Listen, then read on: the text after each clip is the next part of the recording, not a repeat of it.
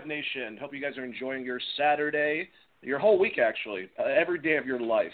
This is another enticing episode of Geek Vibes Live uh, that we do every Saturday at 8 o'clock till 10 o'clock on the Blog Talk Network. Um, of course, on our wonderful Facebook group of Geek Vibes Nation. Um, throughout the night, we're going to be talking about some wonderful stuff, uh, including D23, film news, and just a whole bunch of other stuff. We might do a little bit of debating later on if we get around to it. But uh, should be a great show.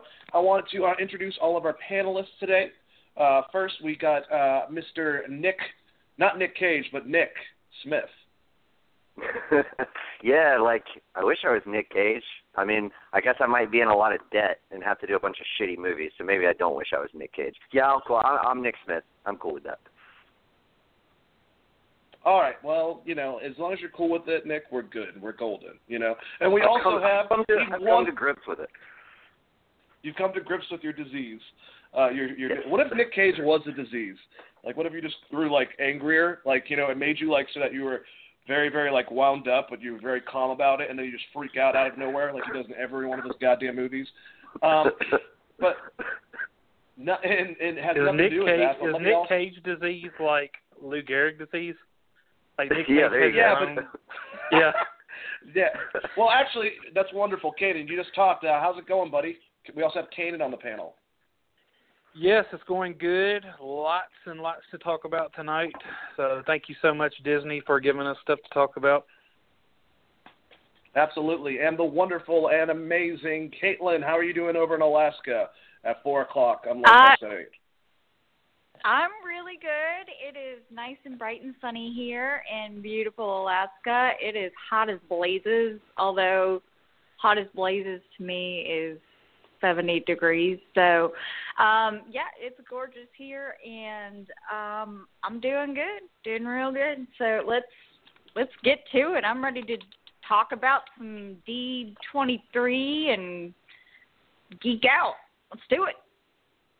All right, well, that sounds great. Let's do this. Let's get into the breakdown of the topics, guys. Our first thing from D23, uh, D23, D23. Uh, I'll be able to pronounce it at some point. Uh, All right, Conor breakdown. Ah, D23, I put you right in the fuck. I fucking won one time. Anyways, sorry. Uh, didn't mean to get started with that. Fucking one time in the chin. He fucking rubbed his head, dude. I kind of want Connor to get knocked the fuck out, even though I kind of want him to knock Mayweather out. It's gonna be shit. Dang, Anyway, language. that nothing to do. Language. Language. Ah, you know that went out the window. Language. All right, language. Captain America, slow your roll. Lady Liberty over here.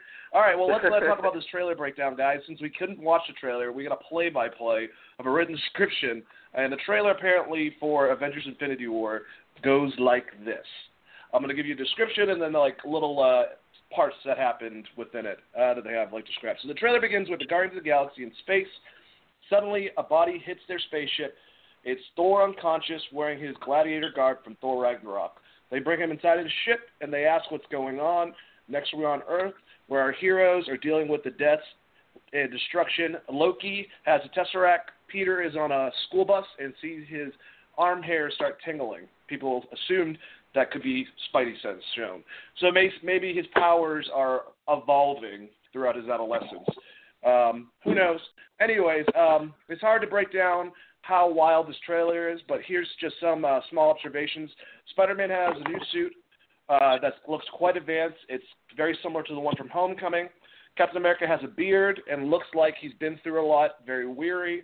Uh, Thanos wears the Infinity Gauntlet and pulls down part of the moon. Pull, or wait, pulls down part of a moon to battle the Avengers on an alien planet. Uh, Doctor Strange battles alongside the Guardians of the Galaxy and Iron Man on the same planet. So we got all that information. Uh, very exciting information for the trailer. Now I can't wait to see it visually. Uh, Nick, how do you feel about this play-by-play? Are you excited? Is it like listening to a football game over the radio almost?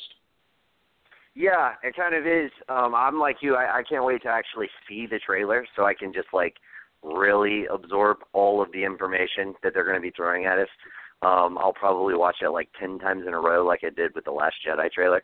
Um, but yeah, I mean it's really exciting, and I think like I've been kind of saying for a while that like I think this is going to be, um, you know, you're going to get like a lot of um, a lot of back and forth between these scenes, uh, between these characters to try and balance all of these characters, and you know at some point it's going to all kind of come together. Um, but I think that's really interesting. Uh, and I think also, like from the uh, uh initial report that we heard, um, the rumor was the Guardians weren't going to show up until the third act, and so now, like with this, like you see, you see Thor coming. So like, I wonder how he gets in that position because it almost kind of sounds like since he's in his gladiator garb, it almost kind of sounds like it's going to kind of take place right after um, Ragnarok. So does that mean we're not going to get Thor until the third act? Is that was that report not true, or are we going to get the Guardians earlier? It's it just opens up a, a ton of questions, and so I can't wait to actually see it to be able to, uh, you know, really geek out and go into all the different possibilities of, of what each of the clips and scenes mean. Well, I also forgot to uh, say is that there was also a lot of pictures and I'll let you, uh, you know, talk about this before I pass all the information on to the next person. But uh, Thanos was displayed with his Black Order. So apparently Thanos is going to have a group of his own gladiators, and if you, I don't know much about the Black Order because it's definitely like a newer Marvel thing that's happened the last couple of years. I know that in the comic books, the gentleman that uh, that Ronan killed and that was in the original Avengers, uh, the little sidekick uh, of Thanos was a part of that group in the comics, but I don't know much about it. But apparently, so he has a team. Um, so how do you how do you feel about? It looks like that might be a definitive team of badass players, or maybe they'll just be cannon fodder. Which one do you think that will be, Nick? Uh, I mean, part of me kind of wants to focus on Thanos, so I don't want them to be like, like too. Uh, I don't want to focus on them too much, but we all, of course, are going to get Avengers four um, which you know could be Thanos again. Um, so you know, I, I could kind of go either way. I wouldn't necessarily say cannon fodder, but don't spend too much time on them. I would say because um, I really want a lot of Thanos because they've just built built it up so much to that. Um, but I want to know who that big dude is on the far right. Like, uh, maybe one of y'all can tell me. Like that dude looks like he's gonna be some trouble. Um, maybe I'm thinking Hulk is probably gonna have to take him out. Maybe uh, maybe Grodd and Hulk team up. Who knows? We're gonna be able to see a bunch yeah. of stuff like that. Uh, maybe maybe uh, Kanan knows more information about the whole Black Order. I have no idea. I just know I don't know too much about it. But uh, how did you feel about the description for the trailer and the fact that Thanos is gonna have the Black Order? Kind of like I'm thinking Kanan, like his Galactus, kind of has his uh, his uh, what you call it? His uh, oh man, my geek credit is going down the drain right now his followers, but they're not followers, the ones that he takes control of, like Silver Surfer. God, I'm gonna scream the word out. But anyways, Kanan, how do you feel about it?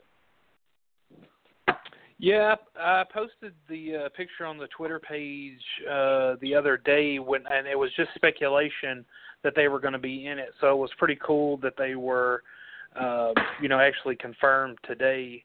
Uh, the big guy that you're talking about, uh, Nick, uh, his name is Black Dwarf. Um, so they're Nothing dwarf about that dude. no, no, he's he's very he's very huge. But uh, you know, the Black Order, they're just they're really just like a race of aliens that work for Thanos. They're kind of like his uh, you know, like his crew that he sends out. And I I, I think I don't think they'll be cannon fodder, but I think a majority of the movie will probably be the Avengers and the Guardians all fighting them on different parts of you know the world uh, and then Thanos, I, I'm thinking will probably be kind of a a third act. Um, uh, you know, I don't know that. I mean, from what they're saying, it seems like Thanos gets the Infinity Gauntlet in this movie, uh, whereas I think a lot of people speculated that he would be obtaining the stones throughout the movie, uh, and then probably wouldn't have it until the next one. So I don't know. Maybe maybe Thanos is one and done, uh, because you know we do know that. Uh, uh, Brolin is going and doing Cable, uh, you know, in the Deadpool movie. So, I mean, if he can juggle both, then that's great. But uh, no, uh, y'all know that I'm very hardcore DC, but I am so hyped after hearing this footage. I'm like Nick that I really want to see it, and I'll probably watch it a, a million times once it comes out. But um, no, I mean, just just what they describe sounds insane. I mean, it sounds like it's going to be a whole lot going on. Um, you know, and hopefully it translates well on the screen once we see the entire movie. Heralds is what I was thinking. The Heralds of Galactus, but Ah, yeah, I, I, yes, I agree Heralds. with you. Yeah, so very similar to that. Um, but Caitlin, um, how did you like this breakdown of the trailer itself? Are you excited to see the trailer more? And also, how do you feel about Thanos having his own crew of supervillains for this movie? I I think that it's good that he has a team because I think that you know even supervillains get lonely and need some backup. Um, and you know supervillains need friends too.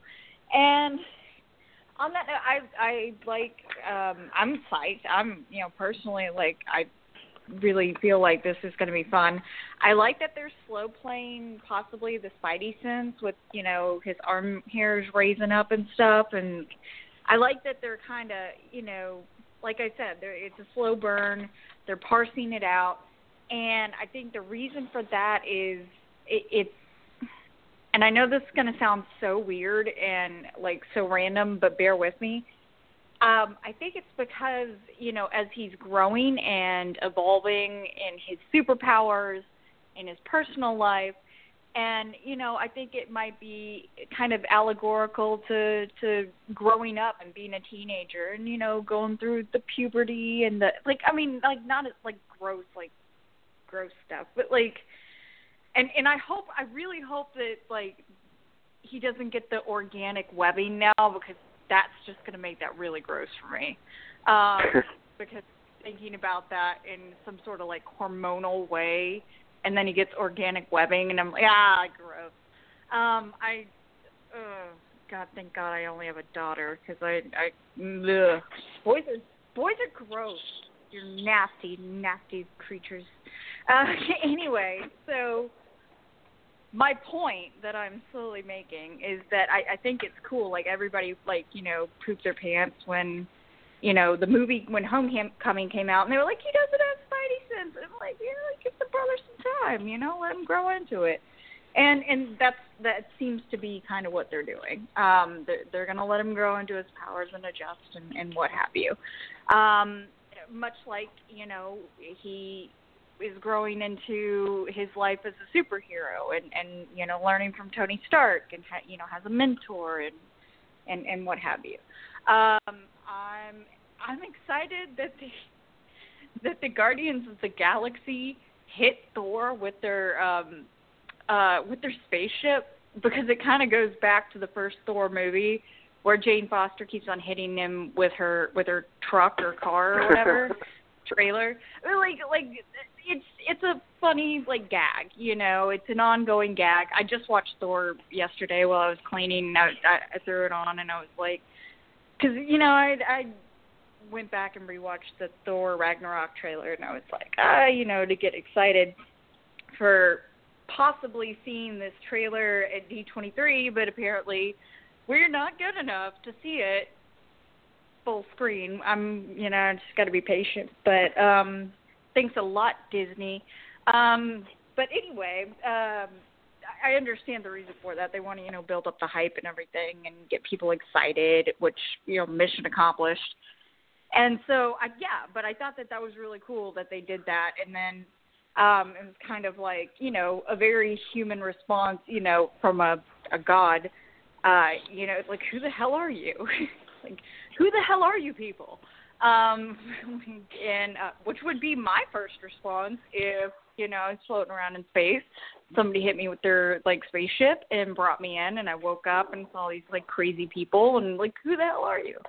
Um I like that. I like that they make them human beings. Like like with the language thing you know it's you know kind of an anachronism type of you know thing that they use with uh with Captain America or having them all sitting around after a party and you know taking turns trying to pick up Captain America's hammer or Captain America's oh my god I'm an idiot uh Thor's hammer I'm tired.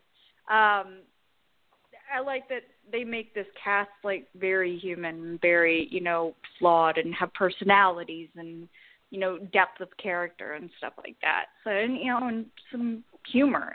Yeah, I think that's important. Uh, as far as Thanos goes, I don't, you know, I, I'm not an expert on him. Uh, I know of him. I've read about him. I've seen him for many, many years. I, I think he, you know, from based on the concept art I've seen, looks pretty awesome. Like, I, I think Brolin's gonna kick it out of the park. Um, or kick it, hit it. I can't speak today. Like this is ridiculous. He is gonna hit it out of the park. That's a baseball reference. Uh, I don't know. Somebody shut me up, man. but you liked Seriously? it. You liked it, is what you're trying to say, right? There we You- go. you- you I would- liked it. There. Yes, I liked it. I I liked it a lot, Well, and I'm very very excited. And I like. I somebody on Twitter was like, "Oh my God, I'm gonna need oxygen." And I'm like, "Yeah, I know. I'm gonna need oxygen too. Like, I'm gonna bring like a can of O2 and a face The nerd mask." sweat is very heavy. Oh man, Yeah, oh God, yeah. Oh God, yeah. Like, we're I'm getting a little bit sweaty here just talking about this Avenger trailer. But we actually have someone Yeah. that called in, so I want to take their question and find out. Thank you for calling in. Please, God, do not be a troll. It's probably a troll. All right, you are on with Geek Vibes Live. Who is this? It's just me, Dane. I was a little late coming in from work. Gerald, how's it going, man? Sexy, man. How are you guys? Doing great. Um, so how did, how did you did you hear a little bit about the Avengers uh, trailer and um, how how did you like all that? I thought it was dope. I was reading uh, about it how um apparently there's a scene in the trailer that shows how the Guardians meet the Avengers. I mean, I hope to see an actual trailer. If you guys seen something, let me know. If there's a link, We did, can definitely check that out. Like, I mean, I was like really excited for like the Toy Story Land and stuff like that, but like the Disney stuff, like you know, with the Avengers and everything, was actually dope. Yeah, yeah, I haven't seen any trailers drop. Um, I got Rick rolled, so there's that. There's always that. There's always getting Rick rolled. Well, all right, let's go on to the other stuff that we saw at D23. Um, Nick, actually, I'm going to let you lead this. Uh, if you want to break down um, the uh, basically the what was it behind the scenes for the next Star Wars? Yes, yes. Um, yeah, I loved it. It was super cool. I mean, they they, you know, I mean, it's just behind the scenes footage. There's there's a lot of pieces, parts. You know, like it's all chopped up. None of it's like, uh, uh, like it's all green screen in the background and you know or whatever. Um, so it's it's just you know side shots and what have you. But there's several interesting shots in it. Um, I love the you know there's there's you know a part where you know Leia is basically talking about how the movie is is so great because it's about family, which means hopefully you know we're to get to see uh, at least a fair amount of Luke and Leia like you know together once again. Um, because I mean, you know, we didn't really get we got a little bit of Han and Leia, but not a lot. And then of course Luke was off on his island the whole time for Episode Seven. So like this is kind of our last chance to get that that reunion that we all want to see. So I'm really optimistic on that from what was being said in the in the behind the scenes clip. And then there were two separate uh, uh, shots of uh, you know Rey fighting off uh, three dudes with her lightsaber um, in what I would assume would be other lightsabers. And then there's a shot of Kylo Ren uh, fighting off two dudes uh, with like staffs. Um, so again, like because this isn't finished footage, it's it's impossible to tell you know what exactly is going on there. But uh, you, you know, I mean the the uh, tinfoil hat uh, version of me is like, whoa, like would you know would, would Kylo Ren turn on uh the Knights of Ren? Is he like fighting them off or whatever? Does he switch sides? And you know, did the Knights of Ren all have lightsabers? Like, uh so yeah, I was totally geeking out watching it, and um it's just awesome to get these like nice little nuggets along the way. And you know, I just hope that it delivers as far as what everyone says that it's it's going to really kind of turn you know the the fans and viewers notion uh, notions plural of the force kind of on its head, and you know we're gonna get something brand new and fresh, and I'm really really excited for that. That's awesome, man, and I'm I'm I'm excited about it too, especially from what you say about it. Um, you know, just the information of of will Kylo Ren basically within all of this defect and become is is is their transition going to be one goes to the light and the other one goes to the dark. Is is that what they're going to do within this trilogy? Or- Which I think would be cool. And if or they maybe if they don't do that, what were you gonna say? I was just gonna say, or maybe they both meet in the middle. Like maybe maybe neither goes completely to one side, but they draw closer to the middle because you already kind of see where uh, Kylo is struggling with with embracing the dark side fully, and Luke has this kind of is is uh, rumored to have this this new um, view of the Force a, as a whole, and how maybe the Jedi didn't exactly have it all right. Um, so you know maybe they kind of you know come closer to the middle and aren't necessarily Jedi or uh, I guess Sith like or dark side wielder. You know. Or Well, no, that's- maybe that's cool. Rey is bad. I I don't know. I would like to see that. I think that would be really cool. If if Well, Caitlin, Caitlin, go go into detail. Like, uh, judging from the stuff that he said, just you know, kind of think about some stuff that you'd like to see in this movie, like you're saying.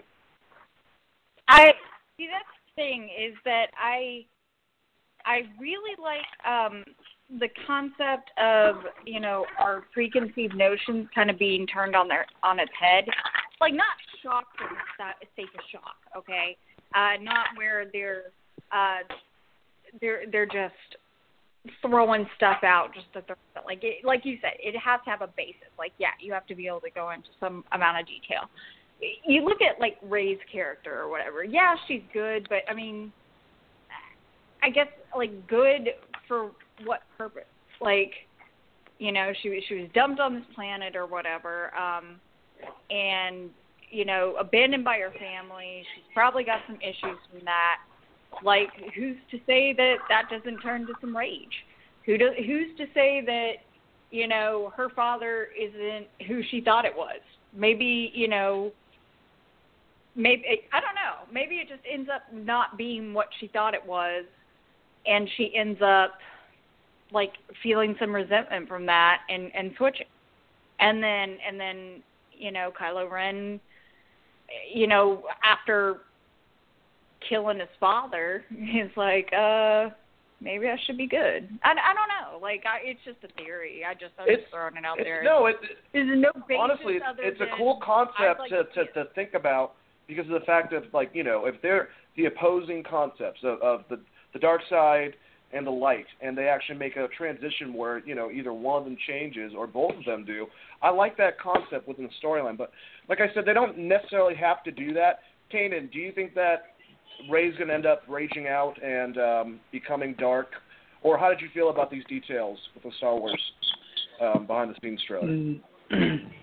uh, no, I, I really think they're going to go a different route, and honestly, I don't think we're going to get the same story that we did, like with Vader um, redeeming himself and then going back to the light. I think I think Kylo Ren has fully embraced the dark side. Uh, if you watch that behind the scenes trailer, you can see that he even is like kind of dressing more like Darth Vader. He's got the longer robes, you know, he's kind of going more traditional. I think I think he struggled with it in uh The Force Awakens. I think you know, him killing Han Solo was it. I think that was the full push he needed to go to the dark side. I think Rey has embraced the light. I think she will be the one in the end that brings the balance to the Force. Um, much like you know Vader or Anakin was in the original trilogy. Um, I think that um, you know this this did a good good job of showcasing that. Um, the trailer also I think was just kind of a more I, I feel like it was more of kind of a tribute to uh, Carrie Fisher. You know, it showed a lot of stuff, a lot of emphasis on her. Um, but no, I mean, as far as the movie goes, I don't think we're going to see Rey turn. I mean, if if if she did, that would be like that would be huge because I don't think anybody sees that. She's so like goody two shoes and you know so likable that you know if she turned, I mean that would be like one of the maybe one of the biggest twists in cinematic history. Um, just because I don't think anybody expects it. I think people talk about it, but they don't really think that they'll go that route. I think you're going to have the light and the dark, and that's how it's going to be. I don't even think Kylo will be redeemed. I think he'll go down as a full blown Sith, um, like uh, Darth Maul. So. Uh, I like that way of thinking though, because I mean it makes a lot of sense for it to actually just be more cut and dry. Because you're right, because I don't think they would end up doing it. It's like saying that you want Conor McGregor. It's not just on our mind tonight. You want Conor to knock out Floyd Mayweather, but but you know it's not going to happen. You know, it's like the same type of, you know, you're not you're not going to bet money on it, if you will. Um, so uh, before I go to Gerald, I just noticed that someone called, so I'm gonna add them in and see what they what's up. I think it's actually someone that we know. Hello, how's it going? Welcome to Geek Vibes Live. Who do I got? Uh, this is Excuse me. This is who? This is it. Danny. Hello. Can you hear me? Uh, Oh, it's I know it is. It's, it's Jawan. no, we can kind of hear you, like a every third uh, sort of way. Is is it better now or still bad? No, I mean, you you sound still like sound like a robot. having sex, but uh,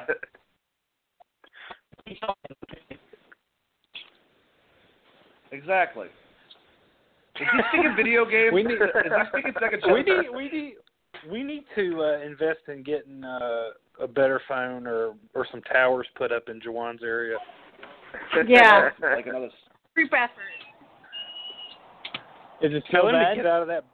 Tell him to get out of that called bomb the mayor shelter. of New Jersey.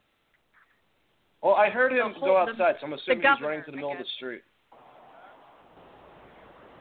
Jawan, on No, no, site, are you there? Can you hear us? Yeah, can you hear me? Do you need Hold our on. assistance? You need like a antenna at least like a mile long.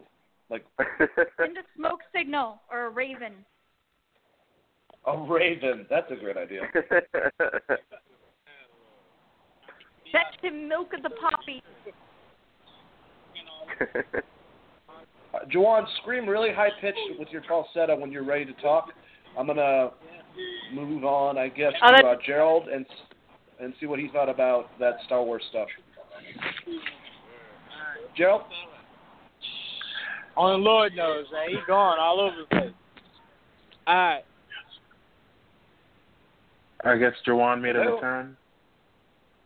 I'm not sure. I'm I'm very confused, Gerald. It, it's a nice it's a mystery of who murdered Jawan because we keep, we keep on hearing him and then we keep on losing him. But regardless, Yeah, in we're- time being, um, how did you hear? How did you feel about the information that you heard for uh, Star Wars? And are you pumped? Do you think Rey might be turned to the dark side and vice versa with Kylo Ren? Um, I don't think she's turning. You can't build her up as this, you know, new character and then have her go to the dark side. Um, I was actually I'm thinking, just imagine. I'd like for it to happen. I just said Yeah. I like Yeah. it. We all That- would. that'd I don't dope think to see. I don't think Disney is gonna shoot itself in the freaking face and be like, all this this character that like has been like a, a role model to girls and like that we have spent a lot of time and money and merchandising on. We're just gonna shoot her in the face and make her evil. And I'm like, uh, I would like to see it happen Well- because I think it would be a cool twist. I don't think it's actually gonna happen. I don't want anybody getting on like Facebook or Twitter and be like, that Caitlin girl's an effing idiot. She doesn't know what the hell she's None of us about. will. I I- promise you, Caitlin. We won't. We won't get on and do that. That's that would be that would be mean. It's just an assumption. It it would be interesting Yeah. and cool at the same time if it were to happen. You know, uh, Gerald, back. What were you saying? I'm sorry. I was saying like it would be pretty like. I was actually thinking, imagine like, you know, Rey's actually since there's no you know notice of her parents or any type of like you know family or kin. Imagine she's like a droid and doesn't even know that she's a droid, and like her powers are actually kinetic powers. It's not like the force. What? It's like some like that. That'd be really weird. Like I know that's really weird, but like just imagine that. Like, This is Star Wars, not Blade Runner. God damn it! but that would be dope though. This is not Terminator Genisys. What, is, what are you talking about, Gerald? But All right, well, that Joel, we yo, got I you. We, we we definitely. I heard that high pitched what from you. So, uh, how do you feel about this concept about possibly Rey being a robot? I kind of think it's interesting, but it isn't. It is like a little bit close to Blade Runner. How do you feel, Juwan? Well, I mean, I guess if Gerald's doing like a Star Wars Terminator hybrid, I guess that makes sense. Um, Right? No, I. Hello. Yeah. What's up, buddy? Yeah, no, I'm sorry. I thought someone was trying to say something. Um, no, but honestly, they're not going to turn her dark. Only uh, this is someone that you're trying to build up to little girls around the world, and it'd be really bad to say, "Hey, don't you want to be like Rey? Don't you see how much of a leader and stand-up person she is?" Yeah, well, now she kills people, so yeah, there you go. so no, I don't. hey, she I don't was about they're to kill gonna- Kylo Ren until that uh that earthquake like moved moved them apart. They have an interesting yeah, no, person no, I- teaching I them agree because we know that we know that uh, Luke Skywalker has encompassed both uh, both sides of the dark side and the normal side, obviously. Um, so he's Mhm. teaching. He has Kylo Ren in the past, and he also has Rey in the future. So if he's neutral, the fact that both of them, his students, if you will, you know, are balancing between two. It's just a really cool concept. I love Star Wars, and I cannot wait for this movie to come out. We need to keep on moving, but I will ask Juwan, um, since you were the person that posted up the information, um, wh- what do you think about the description, man, for uh, for the Avengers trailer? Oh wow! Oh wow! Um, yeah, shit. Uh, that's gonna be epic. Did you just um, come? You guys, unfortunately, yeah, no, a little bit. Uh. Um, no, but you guys won't see it until um Comic Con. Uh, saying they might release it. Um, they said an hour and a half, almost two hours of their panel. Um, probably ten minutes. Show it there. They'll actually officially if they don't do it sometime this week. Um, so if you guys hear like Chris Hemsworth, Robert Downey Jr., and Chris Evans are on like the Jimmy Kimmel show, yeah, we're gonna get a trailer sooner than Comic Con. But uh, it, It's was insane. It always. It's always Kimmel. It's always Kimmel. It was insane. I will say the biggest highlight outside of Cap having a beard because he's been through some shit is Thanos attacking the Avengers with. So this movie is going to be six kinds of fucking insane. I can't wait, man. All right, well, let's go into Disney stuff. Uh, by the way, you still sound a little bit like robots mating, but not so bad. Like most of it's your voice, but then there's robots fucking at the end of some of it. So just to warn you. Um, I don't know what you could really do about that. I, it's not like you're fucking robots or anything like that. I hope. Are you fucking a robot, Joan? Ex Machina Uh, style. No comment. Ex No comment. Yeah, well, uh, Alexander or whatever her name is, Alicia Alexander. Oh man, I can't remember. Vikander, gorgeous Vic- lady. Vikander. Thank you, thank you, uh, Gesundheit. All right, let's go on to the Disney stuff that happened. Uh, we got some casting information that you guys are gonna be excited about. All right, first on the li- like they opened up with The Lion King and showed the Circle of Life sequence from The Lion King, directed by Jon Favreau. And apparently, the whole auditorium was off its hinges. Everyone was applauding, very excited about it. We found out last night that John Oliver is going to uh, be Zazu um, in The Lion King, and now we have word that Wolverine himself, Hugh Jackman, is playing Scar. Uh, Caitlin, I know that you love Mr. Hugh Jackman and also Scar. You're a big fan of uh, Scar for some reason too. But um, how do you feel about this casting, and are you excited about The Lion King with this casting information? No, I'm not excited at all. Lying. Hate everything. Um, I yeah, I'm super psyched. Uh, Hugh Jackman posted a picture on you know yesterday of him at Disney World in front of a statue of Disney and Mickey Mouse, and the statue is called Partners. And Hugh Jackman simply just put Partners hashtag Disneyland. Simple, right? Dude's on vacation, probably doing some stuff with Disney. He's done the stuff before. No big deal, right? Okay, no. Like Twitter went freaking crazy, and they were like, "Oh my God, Wolverine's an Avenger now," and I'm like, "Oh my, no, that is no, that is literally not what that means. Sometimes a statue is just a statue, nerds. Calm down." And um, like, it, uh, one second. Um, I am going to have you're going to have to come back to me um, because my daughter is calling for me, and uh, I believe something is amiss. One moment, talk amongst yourselves. I will return because I have some opinions. Okay.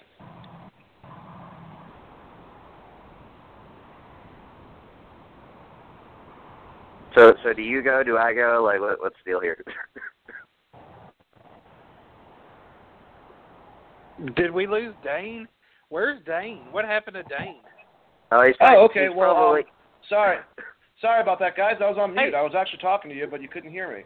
Um, I do I do the whole mute thing in between so that you can't hear any of my riff raff and stuff like that. It's a it's a thing I do, but then sometimes I forget because I have a horrible memory. But anyways, getting back to you, Nick. Uh, how did you like the information for the casting? Uh, I, I love it. Um, a, I love John Oliver. Last week tonight is like one of my weekly regulars.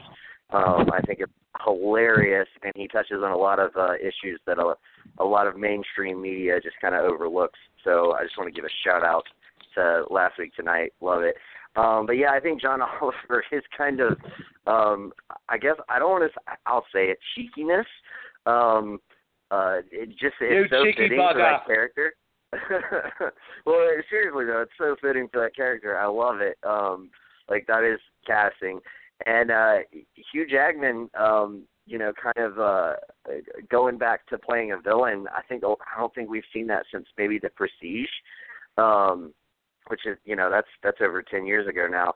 So like that's also like super super awesome. Um, and yeah, I mean, I think that's a that's a great casting for Scar. It's not someone that I had pegged at all. Um, so uh, you know, good on you, Disney. You, you always come through. Seriously, uh, Kanan, do you feel the same way about the casting? Yeah, I I mean I really didn't expect it. I I saw where people were uh talking about it on Twitter and I really just thought it was a rumor, you know, like Caitlin said, people were trying to make something out of nothing with that picture of him at Disney. Uh but I really think the the voice cast is is dead on. I mean, even bringing back James Earl Jones for Mufasa, uh, I I love Hugh Jackman. I think it'd be good. But I mean, if we're bringing back um, James Earl Jones, then you know I feel like Jeremy Irons probably could have come back and did uh, Scar again. So it's those are those are two of the most iconic voices from from the uh, animated movie, uh, and it will be different not hearing uh, Jeremy Irons' uh, tone as Scar. But I mean, Hugh Jackman's a great actor, so I, I think he'll do wonders with it. And like Nick said, uh, um, you know, John Oliver. I think he's like dead on. I don't know who the I don't know who the actor was that did the voice in the animated movie, but I think uh John Oliver will do a great Mr. job. Bean, I forgot And the actor is. Oh, Ah. yes. Okay, okay, yes. I, okay. And then uh, Seth Rogen as Pumbaa. I mean, that's going to be, uh, you know, pretty awesome as well. So this, uh, this movie, the, you know, is setting up. Uh, yeah, that's exactly how he's going to laugh with his stoner little giggle. But uh no, I mean, I, I'm on board with you, Jackman. exactly. I mean, if you're going to have someone, you might as well have Hugh Jackman. You know, if, if Jeremy Irons not going to do it, it's unfortunate. I got to get over that because I felt exactly like you with that whole entire thing. But hey, you know, you got to do what you got to do. But uh who we got? So I'm going to come back to Caitlin, but I still have to ask Gerald. Gerald, how do you like the casting for um for John Oliver as Zazu and for Hugh Jackman as Scar for Aladdin? And are you excited? Gerald. Gerald? All right, can you hear me now? Can you hear me? I can hear Yeah. you, buddy. What's up? Oh, my bad. My phone was on mute. I'm so sorry. Hey, I just did it. I know exactly how you feel. yeah, I know. We're we're we're Like- two for six today. Oh my God, we got like 20 seconds of dead air. We we apologize, Geek Vibes viewers. I'm so sorry. Oh, but yeah, um, I'm excited about the project. I mean, um, Jon Favreau did a, an incredible job with Jungle Book. Like, I still watch that still to this day. Like, I think I've seen it like three times in theaters, and then it's on Netflix, so I'll put it on here and there because the quality of it is, so new and it's like even though it's retelling like a Disney story, he did it in such a way it was like, yo, this has so much, you know, replayable like, you know, rewatchable value. But with the Lion King, you know, you got Seth Rogen and all you know, all these people coming back and then not coming back but joining the cast and then my my thing is though when they first announced it, I'm like, listen, if they don't cast James Earl Jones as Mufasa, I'm not watching it. But then when they casted him, and then they got Donald Glover as I guess um, adult Simba, which was actually pretty awesome. He's you know shout out to Donald Glover because he his career just blowing up now. And And right. um, and then Hugh Jackman, he wasn't my pick as Scar. As a diehard Disney fan, you know, especially the person who grew up with the original Lion King, I would have loved to see uh Jeremy Irons return, but you know, obviously we all can't get what we want. Hugh Jackman apparently was one of the best choices, but I would have loved to see Idris Elba take a uh, a strike at Scar because Idris Elba has like one of those deep, masculine, like scary type voices when he when he he's playing like a criminal. So my pick for Scar would have been Idris Elba, but Hugh Jackman is you know he's a person he's a great you know cast because for the simple fact he has theater, Broadway, and you know singing background, so he can probably nail all the songs and all, you know all the acting going you know going towards Scar. So just got to see it, and then I'll give my more in depth opinion you know after you know the movie comes out. Absolutely, but I mean, you said a, a great point. Is that Hugh Jackman is known for being a Broadway, you know, his performance. So imagine him saying, "Be prepared." Like I can't wait to see Oh, that yeah. in front of me. Uh, Caitlin, are you back? Can you uh, can you talk now? Yes, I am. Okay, and I'm gonna I'm gonna let you in on a fun fact about parenting. Okay, y'all ready? You know how Yeah. I, I alluded. You know how I alluded to people pooping their pants earlier? Yeah. Yeah. Yeah, yeah. My daughter literally just pooped her pants. So then, Hey, I, I I did 20 minutes ago. It's not that big of a deal, and I'm still sitting. it. stop shaming me. No, um, I she she came in from playing with her friends because she's six. It happens, you know. Whatever. Everybody poops their pants at one point in their life, or sometimes it's 20 minutes ago. Sometimes it's 20 years ago. It just depends on who you are. Uh, Dane. So she comes in and she's like, "Mommy, I pooped my pants," and I'm like, "Oh, okay. I obviously need to get off." I was like, I put y'all on mute. I was like, "Get in the tub right now. I'll be right there." and uh yeah, it was disgusting. But you roll up your sleeves. You're like, All all right, I'm gonna take care of this. So yeah, Caitlin, that's um, anyways, did. more back on the concept of uh, Lion King. You know. Well, after after that, um, oh, Abby is informing me she's gonna wear her swim. All right. Wait, what happened? Get changed. Go get changed, please. Can I wear my swimsuit? Yes, wear your swimsuit. Yes. I'm so sorry. Well, we're going to move on. Um, so we also had some Aladdin casting news.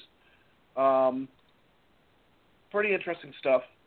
Uh, there's not a lot I actually know about the gentleman that's playing Aladdin. He's been in a bunch of stuff, uh, both television and movies. Uh, but Mena Massoud, I believe is how you pronounce that. I probably butchered that. Is really playing uh, Aladdin. Naomi Scott, who played uh, one of the Power Rangers, um, and she's been in a bunch of other independent films. She's going to be playing Jasmine, and Will Smith is now confirmed to play Genie. Uh, let me go back to Caitlin, since I just uh, from you. Caitlin, um, how do you feel about this casting? Especially Will Smith as the Genie seems to be the big uh, point of uh, anger between fans. Uh, I don't know why they're angry. Um, I think he's got great comedic timing. I, I think he could pull it off. Um, I don't think anybody at Disney was born yesterday. I think that there's usually like I've seen them make some bad casting calls before. I mean, in in terms of yeah, it was good, but this probably would have been better, kind of. But that's all subjective. Uh, however, I, the other two, I mean, I no clue. I, I couldn't pick them out of a lineup, but um, I, and I need to go back and look at that. Uh, but but no, Will Smith is a genie. I could see it. I mean, I I was actually watching some clips. Uh, somebody sent me a compilation of Will Smith just dancing on Fresh Prince of Bel Air. Just just the scenes where he dances, and I mean, just that was like 20 minutes of footage, footage alone uh, of him dancing and being goofy. Like that's how he got his start was was being a goofy, affable, lovable guy. and and that was that was the the basis of his character on Fresh Prince of Bel Air, and um, and and that's what made the show so wildly popular is that it was very very funny and so yeah and then he branched out later on and did you know dramas and stuff so i guess maybe people are so used to seeing him in stuff like concussion and ali and and and, and other movies of that nature that it's kind of hard to to see him and you know in, in deadshot and, and and what have you and you know eh, pursuit of happiness. God, I could go on and on with all like the serious stuff that he has done. Um, you know, all movies that I've like cried at.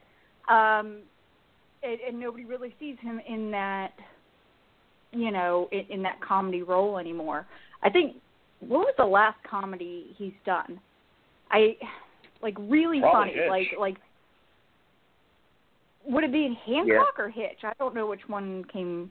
Well, he, Hancock he wasn't really funny. while. I know it was a comedy, but he was depressing in that movie. He was kind of just like an alcoholic and, and stuff. No, my favorite my favorite part of that movie, which I actually thought that was a grossly underrated film. Um, it was Charlize Theron, right? Yeah, it was Mhm. Charlize Theron and him. And it was an underrated film. It was actually really, really good. It was well done. Um, and uh Jason Bateman. And uh I, I love it like one lady in the crowd is like, I can smell alcohol on your breath and he's like, Cause I've been drinking, bitch and I just like I, that part makes me laugh every single time. And he's got really good comedic timing. But yeah, no, Han- Yep. Hancock, yeah, I guess that was like a dramedy. No, he did. Men in Black three. That Oh, was yeah, there you like- Oh and yeah. cameo in Uh, well, Anchorman too. So he was kind of funny in that. Oh yeah, he did like a bit part in Anchorman too. He was like ESPN or something like that. yeah. In, Yeah, in the so- big fight Yep. scene. Yeah. Um So yeah, so and- so Kanan, judging from what me and Caitlin have been saying and what you were just uh, you know bringing into the conversation, that he still comes keeps up with comedy. Because I think I think before I pass to you, actually, Kanan, I, I think that people like you were suggesting, Caitlin, they don't they might not know Will Smith like probably we know Will Smith because when I grew up with Will Smith, it was Fresh Prince of Bel Air, then it was Independence Yeah. Day, then it was Bad Boys. You know, it was more Bad the Boys. comedic uh, side Oh, God, of that that whole entire spectrum. And then he did dramatic stuff, and then he had kind of a career drop. And I think people know him now for the dramatic stuff into the part where his career kind of was was dropping compared to the past. So um, I, I'm looking forward to him. Are, are, are you looking forward also to him playing that Kanan, playing the genie? I, yeah, I mean, I really don't have a preference either way. I mean, I, I like Will Smith. I think he'll do a good job. I think the reason why you're seeing so much backlash against Will Smith is because people have, uh, you know, such a strong heart for Robin Williams' performance in the original, and I think that you know Robin Williams isn't here to really pass that torch and say, hey, I think Will Smith's going to do a good job. So you have all these people Yeah. that that's the genie they remember that they know and you know it's kind of like and and people please will smith is not going to try to be like robin williams. He's not going to fill those shoes. He's going to do his own version uh, and we don't even know if he's going to look like the genie from the movie. So i mean from the cartoon. So i mean before people just start bashing will smith you know let's just give it a chance because how many times have we seen people hate on an actor or an actress and the movie comes out and they're like, "Oh my gosh, it was so great."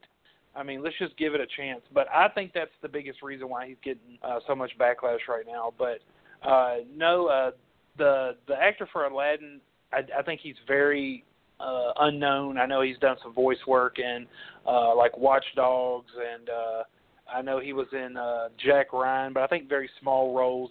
Uh, Naomi Scott, uh, like you said, Power Rangers. I, I, I guess I mean I'm assuming that's her only role. So I think they I think Disney stuck with what they said. They wanted uh, a you know pretty much unknown actors for the Aladdin Jasmine role.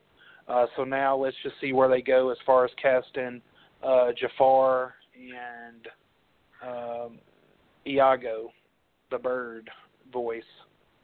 You know, we'll see how they. Well, hopefully they can can- Gilbert Godfrey again. yeah, that's exactly right. Yeah, that would be amazing because he was perfect in that role. But uh yeah, I mean no, I mean Will Smith's a good actor and uh I'm looking forward to it. So Hello, Nick. Do you agree that Gilbert Godfrey should be in this movie? No, actually, how do you feel about the casting information, Nick? um, I I would say I would be indifferent as to whether Gilbert Godfrey reprises his role. Um, but I do well, think it's interesting. Yeah, fuck you too, Gilbert.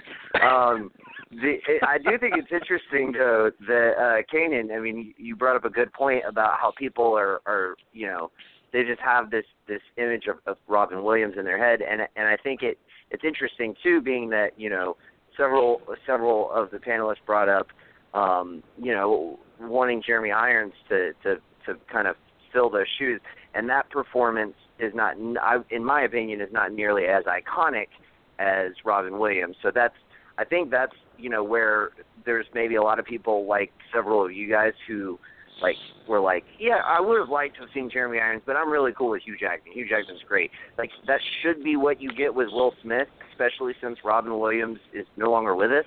Um, so that's like impossible. And the notion that they would just like clip out his voice and, and put it in there is is a stupid notion for so many reasons. Um, but uh, yeah, I, I think that therein lies the the, the kind of uh, uh, problem, if you will. Uh, but I love it. I love Will Smith. Um, it, it it's just he's just one of those actors. Like even when he's in a bad movie, he still delivers a great performance. Like uh, I didn't see it, but I've heard a lot of people say he's terrific in Collateral Beauty. The movie as a whole just sucks. Um, he was probably the best part about Suicide Squad, and he just delivers every time he's put in a role. Maybe short of like After Earth, which wasn't really his vehicle; it was his son's. Um, but he just delivers every time he's put in a role. He's terrific, and like I, I really think that he was one of one of two uh, best case scenarios for this role. The other being, uh, of course, your brilliant idea, Dane, uh, for The Rock. I would have been totally on board for that one too. Either he or Will Smith. The fact that they chose one of these two, I am extremely happy. It, Yeah, if I was going to got- cast people the have to- genie, uh, I would have. Oh, I Were you was gonna say, gonna say, if Kenneth? I was going to cast the, G- I was going to say that uh, my choice uh, for the voice of Genie would have been uh, John Goodman. I think he would have, I think he would have Oh. nailed it as as Genie. So I like that would that. have been my that would have been my choice. I, I definitely can't hate on that concept at, at all either. I just had The Rock because I was visualizing mocap. You could you don't have to do much with The Rock. He could literally be the physically the genie itself, and also he we know he can sing uh, because of Moana or whatever the name of that movie was, a Disney movie from Hawaii. I probably screwed it up. Don't hate me. Anyways, um, and you know he just has that charm. Will Smith also has that concept going down. We know Will Smith can sing. We know Will Smith can just be a ham, and he's a he's a great actor. Uh, Gerald, do you see any downsides to having Will Smith play the role that Robin Williams made so um, important in people's minds? I think the only downside is I really hope that Disney doesn't go, okay, Will, we need you to tap in your rapping days and like, you know, rap all of Dean's lines. So I mean, as as an actor, he's an Oscar nominated actor. So I mean, I'm Yep. sure he's going to study the Aladdin cartoons. I think there was like three seasons of the of the Aladdin cartoon on the Disney Channel. I'm sure he's going to study, you know, how Robin Williams, you know, performed in the movie. So I'm, I'm I think he's going to do a good job. I mean, people are bashing him. Let's, let's just look at all the actors they done bashed when they got casted as something. Look at Ben Affleck. He was bashed, and then when BVS came out, they was like, oh my God, he was the best part of BVS. They bashed Yeah, Heath Ledger. It was like mm-hmm. it was like Heath Ledger is gonna suck as the Joker, and when he came out, he's like, oh my God, he needs to be in the next movie. You know, he's another great actor that's not with us. I mean, they bash so many of these, you know, great, you know, actors and actresses that when the, when they actually see them perform these iconic characters, it's just like, okay, this guy stole, like you know, he, this this actor stole the show. Like especially in Suicide Squad, like mind you, Suicide Squad was definitely better than BVS, but let's be honest, who stole the show and Suicide Squad? Margaret Robbie and Will Smith. They were like basically, even though they were the top paid, they also were the top, you know, actors that stole the show. So I mean, with you know Naomi Watts, I've I've heard of her name before, but the only time I've seen her was in Power Rangers. I I didn't see any of her other, you know, indie things that uh I don't want to call him Muslim or Indian. I don't know what nationality is, but the other guy, never really heard of him. So they they might have just got like an unknown actor, like another unknown, you know, Indian actor, like they did with um the Jungle Book, that you know at least get the you know somewhat ethnicity right to Aladdin. So I mean, I think this movie's going to be good. Jon Favreau, you know, knocked it out the park with Jungle Book, so I'm sure he got another home run coming with uh, you know, the Lion well, King. he's doing he's Not doing Lion he's King, doing. Lion King. Uh, no, uh, Yeah. he's, you're right though. Jon Favreau's doing Lion King. Uh, Guy Ritchie, and that was my next thing I was going to kind of throw out there is the one who's directing Aladdin. And I loved Guy Oh, Ritchie's yeah. first couple films: Lock, Stock, and uh, Two Smoking Barrels, Snatch, uh, Rock and Rolla. He's made a lot of great films, but lately he's made ones that have you know been more misses than hits. So I'm wondering about him adapting. And I don't think those rumors about Tom Hardy playing Jafar were real, but I'm, I'm wondering if him adapting this movie, if anyone else is kind of nervous about that. Uh, uh, are you at all, Gerald? Uh, the fact that he specifically is doing that? Um, honestly, I thought Jon Favreau was doing all the remakes on the, the Disney movies. That's why I kept saying his name. Cause, um, but I never heard of this guy. I can't really speak on him. I mean, if I can do some research on him, you know, after the show, to give my opinion on, the, would- you know, the next week's show. But I really never heard of him. I would You know, we recommend if you've never seen if, if if you've never seen Snatch, you'll definitely. I mean, I say that, and I'm sure someone's watched it and not liked it, but that's one of my favorite movies of all time. It's it's a British. I, I don't I don't know really. It's like a heist movie. It's it's a it's a crazy comedy, uh, black comedy. Uh, Nick, how about how, how do you feel about Guy Ritchie? Are, are you worried about him at all with his track record? Uh, a little bit. Like I, because I'm I'm like you. I love Guy Ritchie. Um, I in fact, um, you know, the earlier part of his career, I know you threw out three of his movies. I would also throw in Revolver.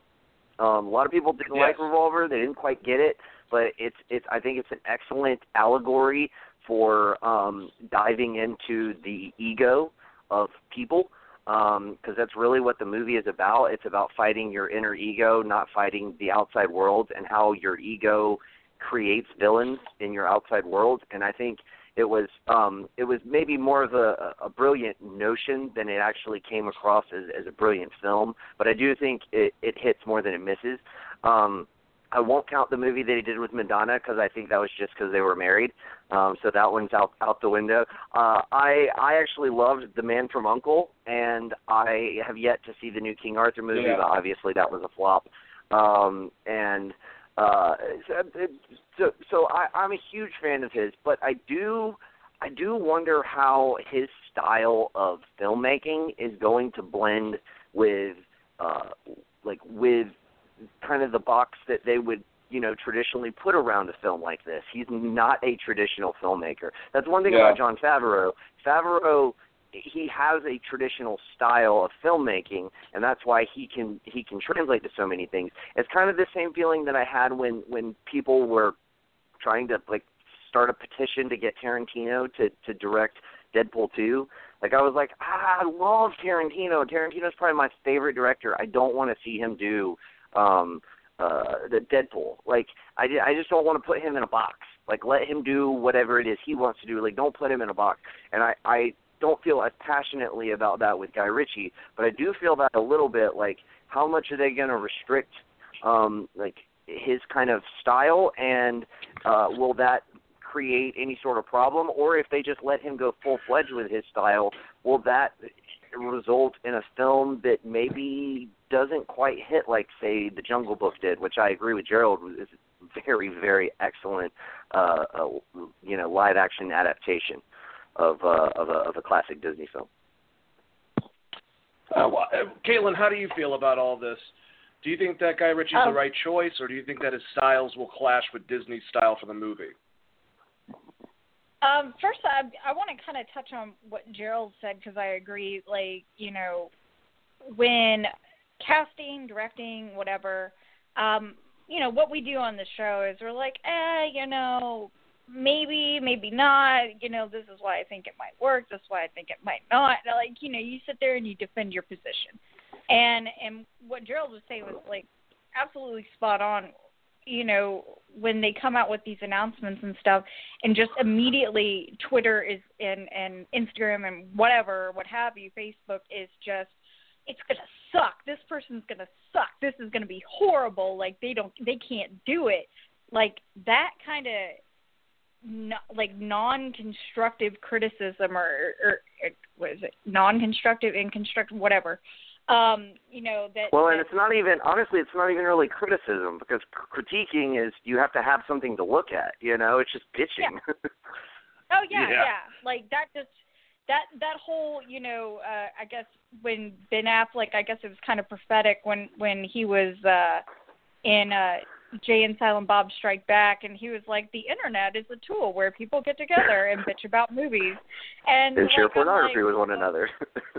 exactly exactly. And and that is really what it's become. It's like everybody has a voice and that's great because you know everybody should have a voice. However sometimes that that goes a little awry. And and i mean it kind of it, it's the whole you know song and dance every time one of these you know comic book geek sci-fi movies come out like the uber crazy fans you know, that are way too heavily invested to the point where unless they did it themselves, they wouldn't be satisfied.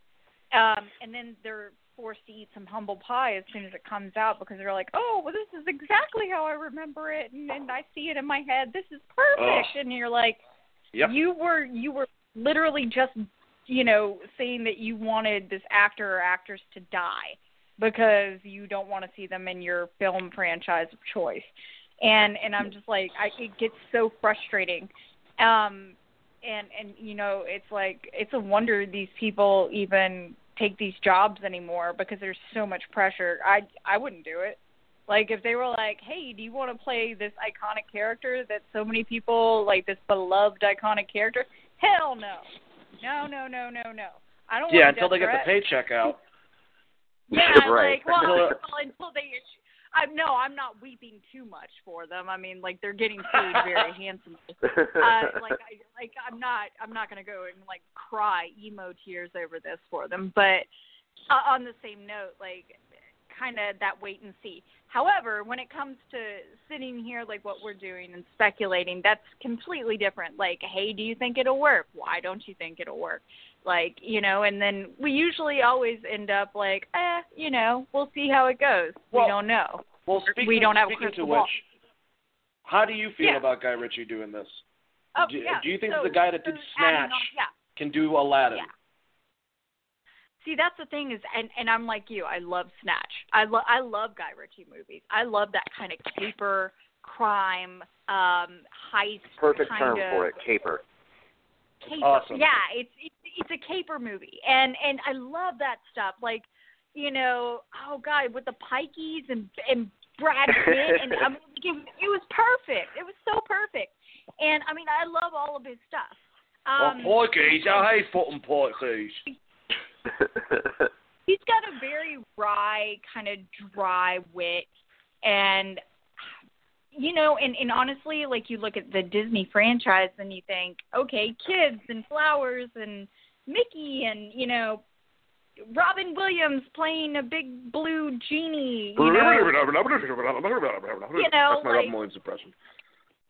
and and so you you you try to kind of match those two things in your head and it doesn't equate you think oh caper movies where you know people are being like fed to pigs quite literally um and and and like like some like really crazy stuff happening and like you know heists and guns and all sorts of stuff and and this really kind of very violent kind of mentality and then you think oh disney that oh man, that's not going to quit. That you know that's that's not going to quit. It's not it's gonna not going to work. Not going to work. Um, and that would be like my first uh, you know my first inclination. However, um, you know I I think that he's a good director, and and he's shown that 50 million times. He is a good director. Would he be good for a children's film? I don't know. I don't know. I, I really Yeah, we haven't seen it. Yeah, we haven't seen Yeah. it. So I mean, I kind of want to reserve judgment, but at the same time, I don't want to be, you know, kind of, oh well, we'll wait and see and like have no opinion on anything. Yeah, well, I, it, I it's think- like I, I, mean, I you- think he is. Yeah, I think he is famously talented. I think he can do a lot of wonderful things. Um, I, I, you know, I think honestly, why not? You know, why not? Maybe he brings something to Aladdin that we didn't see out of the cartoon because, you know, isn't the point of these live action remakes kind of to show us a different side that we didn't see before, like Beauty and the Beast?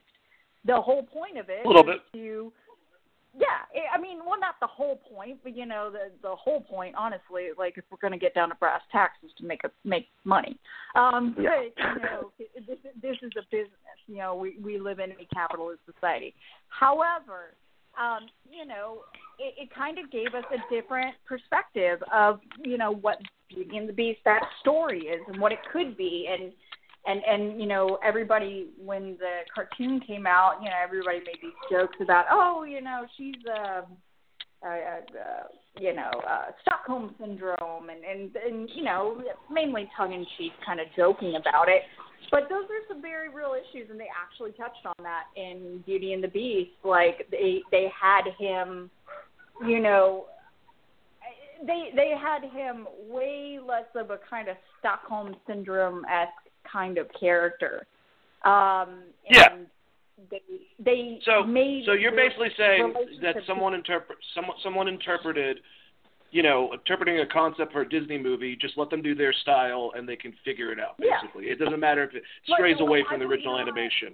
That's that's that's a, that's a that's a good uh you know uh prophecy. Yeah, and I, I definitely like wouldn't suggest like Jafar feeding like his enemies to pigs. Uh, you know, it's it's a Muslim, I guess, culture, No, then and pigs they're not gonna- pigs are, yeah, no, pigs pigs are unclean. That is a very like that would be like in in, in that context. However, I you know. Uh, more metaphorically feeding people to pigs, the, the concept of violence to that level. Feeding um, feeding the pigs nonetheless, though. That's that's what you're trying to to, to say. Kanan, how, how did you feel about Guy Ritchie? about doing- Guy Ritchie. Well, I mean, Guy Ritchie's made three of my, you know, favorite movies, and that's uh, both Sherlock Holmes movies, which Robert Downey Jr. was amazing in, uh, and then um, The Man from Uncle. So I think he has the chops to do this movie. Uh, it's just I don't know. It depends on the tone that Disney really wants to go for because most of his movies are, um, you know, I mean they're none of the movies that he's done so far really I think would jive with what maybe Disney wants. So I I think he's a good enough director to pull this off. But would he have been my first choice? Probably not. Just because, like I said, if you look at his body of work, you just you just don't look at it and say, "Oh, this guy would be perfect for a Disney, you know, cartoon into a live action movie." So, uh, but like I said, he's he's a he's a name that's uh, he's done you know pretty well as far as movies go. Uh, yeah, like Nick said, the King Arthur movie, a lot of people like, but it it bombed in the in the box office. So I guess we'll just have to you know really see. But I, I like Guy Ritchie. Like I said, he's he's directed three uh, of my favorite movies. So I definitely uh, you know think he's done enough to get the chance. And you don't have to worry about Aladdin bombing. Like even if it's not great, it's not gonna bomb. So uh, there's that as well. All right, well, guys, that was No, D twenty three. We we we got through the whole entire thing. We got some more news to go over besides that, but we got a lot of information from Disney, and it only is going to be the tip of the iceberg compared to next week when we do our show for Comic Con. Because if you thought that they revealed some stuff out here, we got DC, Marvel, everyone next week showing us what's going on in movies and TV. But let's move on to some movie news and some television news and go over some of the other stuff that happened this last week, guys. All right, so we got the first report. David Ayer, uh, director of many movies, but for some reason, a lot of people are only going to know him for Suicide Squad, uh, drops out and talks to helm the Scarface remake featuring Diego Luna as the lead and written by the Coen brothers. This movie, like the two past Scarface movies, uh, one taking place in the 70s and dealing with uh, the, the Colombian cartel and cocaine, and then the one that was made, I believe Nick would probably correct me on this, made in the 30s, and it was about uh, 1931. the 1931, and it was about the uh, abolition uh, with the alcohol and the Italian mob. Well, this one is going to be about the Mexican cartel and sorry. heroin. Well, tomato tamale. Um, Yeah. But anyways, uh, so, so the concept, a lot of people are freaking out about them doing a Scarface remake, and they don't realize that there was a, that that Scarface. The, the one with Al Pacino is actually a remake from 1933. But I loved a third story told with the same characters in a different setting. It's kind of fucked up. It's like I love these drug settings and them doing this in different timelines. But it's cool, and the fact that the Coen brothers. I know that Nick is going to kill me for saying this, but I think the Coen brothers are better writers than they are directors. Um, I'm not. I like a lot of their movies, but I'm not as in love with the Coen brothers as as some other people. As they're way smarter than me. Uh, but their writing, whenever whenever they're writing a film, I'm very excited. Uh, so with and Diego Luna, I mean, I, I love the actor Diego Luna. So uh, let me just pass it actually to you, Nick, since I just brought you up. Um, David Ayer dropping out. Does that make you nervous? Because he's now the second director. Uh, Antoine Fuqua was supposed to do it. David Ayer's good friends with him. They steered him in this direction. Now he dropped out. Uh, and do you want to see a Scarface remake? Um, I think out of like a lot of things that get thrown around uh, to be remade, I think this one makes more sense than most. And I'm like right there with you with like, I I find it to be hilarious. Like it it seems like everybody who's like, oh, they can't remake Scar make Scarface. They they, they literally don't even know that it's like the 1983 version with Al Pacino is a remake. So uh yeah i i think it's a great idea. Um i actually love the idea of it revolving around the the mexican cartel and uh the kind of heroin epidemic that um is kind of uh very widespread right now. Um I, you know, it, it it's never promising when two directors uh, step away from a film, but uh, you know, it's impossible to know what is what is uh, studio spin and what is the actual truth. Um, but from what I recall, uh, Fuqua stepped away uh, because he uh, wanted to do like a different project, and I, I haven't heard any reports as to why is stepping away. Um, but you know, I, I feel like a lot of that could be um, uh, could could be mundane reasons. Um, I love the fact that the Coen brothers wrote the script. I honestly just wish the Coen brothers would direct it because I actually just love the Coen brothers, and I think um, that you know when it comes to directing, uh, you know, a script, you know, who better than the person who wrote the script nine times out of ten. Um, but yeah, I, I it, it doesn't overly concern me. I, I'm so cautiously optimistic that it's going to be a good piece, and I, like you, Dane, love Diego Luna. I think he's a um, kind of very underrated actor. Yeah, and honestly, you know, I'm right there with you. I would be completely okay for the Coen brothers to inevitably direct this, uh, based on a lot of their movies. Uh, or I'm trying to think like maybe Paul Thomas Anderson should take a crack at this. Uh, something of that Oh caliber God, that that would has be that. that would be huge, man. Oh yeah, because you have Paul Thomas Anderson right or directing a Coen brothers film uh, about Yeah. Scarface with Diego Luna. I, I think that that would be amazing, uh, but doubt that's going to happen. Kanan, how do you feel about this whole entire thing? Oh, it looks like John's called in. All right, well I'll get your opinion, and then I will uh, take John um, and get him into this whole entire conversation. But how do you feel about David Ayer dropping out of Scarface, and are you looking forward to seeing this movie inevitably come out?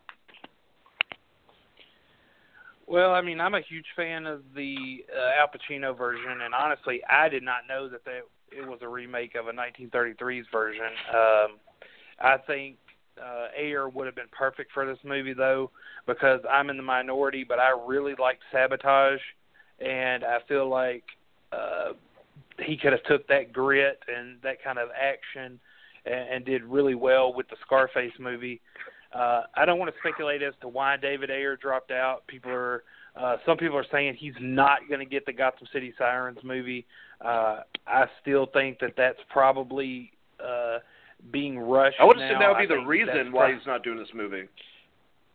well, that's how I feel. But there's a lot of people, you know, it's some people that, uh, you know, that, you know, Jawan speaks with that says uh, he's not gonna, you know, that they're pretty sure he's not gonna get that movie. I think it's the complete opposite. I think Warner Brothers sees that their properties are, are, you know, on the on the better track. They're they're getting on the right track with stuff, and they're like, hey, we want to get this out, especially with uh, you know, Matt Reeves finishing up Apes, getting started on the Batman movie. Uh, I think David Ayer, you know, probably was, you know, pulled away to to get started on Gotham City Sirens. Uh, the Scarface movie. I mean, Diego Luna is uh, is a great actor. Um, you know, especially you know if you liked Rogue One, you know, like I did. You know, I loved him in that movie. So um, definitely looking forward to it. I'm on the opposite side of the fence that you are about the Coen brothers. I think they're great directors. I think they're great writers. Uh, their movies are always uh, top notch for the most part. So I'm I'm definitely looking forward to the film, and I, you know, and it doesn't bother me that Ayer's not on the project, even though I think he would have been a great director for it.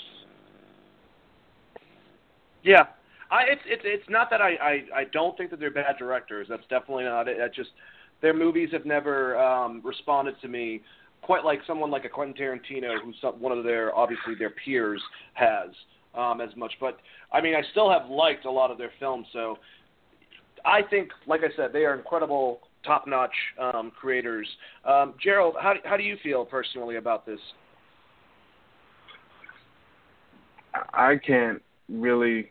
I mean, I really don't know the guy's movies. Like, I'm really sitting here listening to all the movies that he did. I'm like, I mean, I like the, you know, I guess what when did Scarface come out? Was it 1970 something, or was that did it come out in the 90s? Was it 83. 83?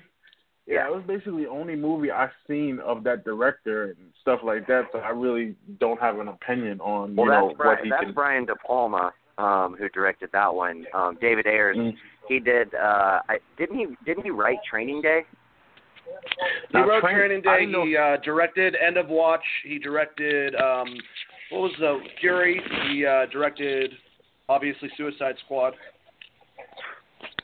Yeah, Fury He was a very Sabotage. underrated film.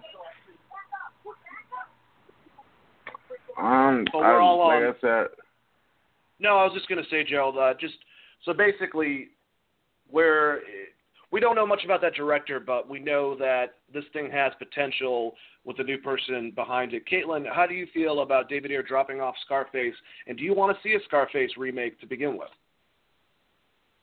Um, honestly, I think it would be cool. I, I think that it's topical.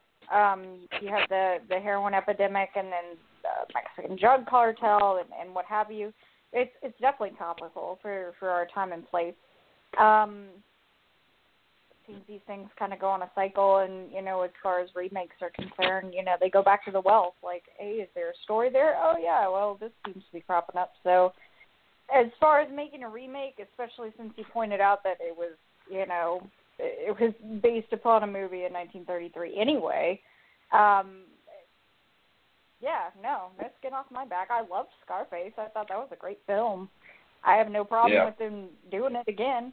Um, and, and you know, same song, but you know, different verse and and a different take on it, and uh, and- bringing it to the to the present. Um, as far as the director leaving, you know, that is, yeah, I believe it was Nick said, you know, or I, I believe it was Nick, or it might have been Sting. Um, I'm sorry, uh, you're um, just kind of out of it today.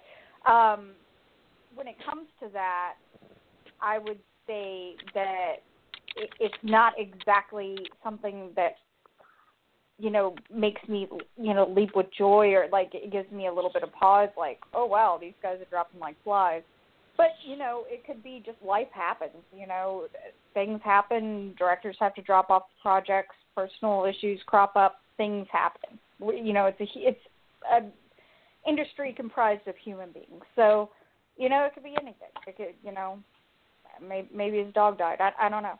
Um, but so I mean, maybe it's a really really good project. I think it has a lot of a lot of um, potential to be a good movie, especially since they're bringing it to the forefront and, and highlighting the the current drug epidemic with with heroin and opioids and, and the like. So, I'm I'm all in. I, I'll go see it. All right. Well, let's ask uh, this this next question uh, to John. Uh, John Kalina, you're joining us tonight. What's up, man? Hey, this is John Colleen. How you guys doing today? What's up, John man? Kalina. How's it going, man? Is that Nick Where's your Smith? brother? We get You know Uh, him from we his, get his you- very famous drunk reviews. Yeah, exactly. And uh, that's a good plug for me to say that we have an episode, me and John and his brother Joe, which we need to get you guys both on an episode together. Uh, which is what the hell did we name it? The Kalina Brodown featuring me, Dane House. Yeah, but I Is that what still like uh, two Kalinas. between between two Kalinas with a side of mayonnaise. Yeah. Dane- That's- Dane- yeah, that's, I don't know how I feel about that one. I think I like the original one better, but uh, we'll figure it out. But uh, John, uh, thanks for ha- having you on the show. Um, so the question is, David Ayer is d- dropped out to direct Scarface, uh, this next uh, remake of the remake from the 30s, uh, well 70s and 30s, but whatever. Um, are you excited for a Scarface remake? And do you think it's bad that David Ayer is the second director to drop out on this project? I mean, that's always a bad sign to me. And am I excited? I mean, no, I don't. I don't. I'm like I said earlier to you personally. I'm sick of remakes. It's like all that Hollywood can come up with nowadays. Uh, that's just my opinion, flat out. Well, that was a that was a brilliant opinion, John. Very very, riveting. well said. It Sh- Short to the point. Actually, hold on. I can actually do something for you. If this Whoa. There you go. All right, let's go on to our next subject then. All right. So, so Quentin Tarantino is making his next movie on the Charles Manson murders. What the fuck? So, all right, I love Quentin Tarantino. He's one of my favorite directors. His last movie, to me, was not as appealing as some of his other films. I thought it was kind of dry and and boring, Heresy. honestly. Um, I, you know, it's I, I, but I still think he's he's one of my favorite directors of all time. Um, so he's now doing one on Charles Manson murders. My whole thing with Quentin Tarantino, and as you guys can probably tell, um, his style is kind of weird. If you watch, um, well, for for historical movie, if you will, uh, because if you watch Inglourious Basterds, they obviously did not stay on cue what happened historically. So I'm wondering if, the, if if if this is Quentin Tarantino doing a Quentin Tarantino movie with this as the theme, or if he's actually doing a movie about the murders and kind of step, stepping out a little bit out of his wheelhouse. Um, Nick, you said blasphemy, so you're going to go last. Um, John, uh, how do you you. feel about uh, about Quentin Tarantino doing his next movie, which possibly could be his last one, about the Charles Manson murders? Um, I mean, it with such a little information about it, I think straight up, first thought, pretty awesome. Uh, I think that he'll do an awesome job. It's, it's like you like you said, it's not like a real um correct historical documentary type of movie. If it's just like a fake fantasy land, That's really messed up. And seeing Quentin Tarantino make a movie about that crazy motherfucker, I mean that's that's gonna be pretty awesome, man. Kanan, same question. Yeah, I mean, I mean, we know how uh, gruesome and brutal uh, Tarantino movies can be, and I almost think this will top uh, Natural Born Killers as far as uh, the brutality. You know, I Oh, I love Tarantino. I think all of his movies, um, you know, are you know well done. The uh, the last one he does was uh, Hateful Eight, correct? Yes. Yes, sir. Yes. Okay. So, Uh, and uh, and I really enjoyed that movie. I'm not much of a Channing Tatum fan, and I thought Channing Tatum, I thought Quentin Tarantino made Channing Tatum uh, amazing in that movie. So uh, yeah, I mean, I don't know if if this is his last movie. It seems like he wants to go out with a bang and be very controversial. Uh, so I just have to wait and see uh, if it's going to be like more of a documentary type movie, or if it's going to be like Inglourious Basterds, like you said, where you know it's uh, just hey, we we've incorporated history, but we're going to make it our own. You know, like they blast Hitler and blow up the entire Nazi regime at the end of the movie. So, uh, but it's if this is his last movie, I expect a lot. I think the the biggest thing is going to be the cast. Uh, I want to wait and kind of see you know who he's going to uh, cast for each role. That is the big question. Is mainly because I know that Margot Robbie has met apparently or has tried out for the role of uh, what's what's the woman? Sharon Tate. Nick. Sharon, Sharon Tate. Tate. Um, I I know that Jennifer Lawrence apparently she didn't try out for the role of Sharon Tate, but she tried it out for a role. Um, and there's no word on who's playing Charlie. Um, a lot of great ideas thrown out uh, the other day when we actually dropped the news on our page. Um, I can't really remember a lot of them offhand, but everyone's was fantastic. It went, went all the place from Jake Gyllenhaal to just just random actors that probably do a good job. Um, Caitlin, uh, let me ask you the same thing. Do you think that Quentin Tarantino is going to take the source material and stay and actually make like a movie that's that's really about the Charles Manson murders, or is it going to be more like farcical in nature? Um, I think he's gonna go with what he knows, and and what he knows is is satire and and like you said, farcical kind of comedy, uh, dark, dark, dark, dark, dark comedy. Um, emphasis on dark. Uh, my degree actually is in criminal justice, so I've had to study and write a paper on on Charles Manson and um, as far as culpability and how much he's, you know, and obviously he was held culpable for those murders because he was the ringleader and they put him in jail. Um, I think it was touched on a lot. Uh, I don't know if you, anyone saw Aquarius with David Duchovny at all. Mhm. It, it, it kind of, um, it, it kind of, you know, moved in, in, you know, Charlie Manson. And uh, I mean, because people are still fascinated by this guy, you know, years and years and years later because he's that cult of personality, and um, that's why people are still studying him and writing papers about him in college and and what have you. Um, I think that Quentin Tarantino has the absolute ability to take something that has been mined and researched and documented to excruciating detail um, and just much like World War II, like what he did with Inglourious Basterds, something that is just historically chronicled to death. You know, like, and rightly so because it, you know these are big moments in history. Um, you know, I'm not knocking historians. I'm saying that he has the the ability and the talent of taking the status quo and and taking you know what we do know and then going completely different way with it and and just being as outrageous as possible and to the point where you're just like I mean like I look at people like Eli Roth and Quentin Tarantino and I'm like what the hell is going on in their heads like like they're they're Or, so or Rob Zombie?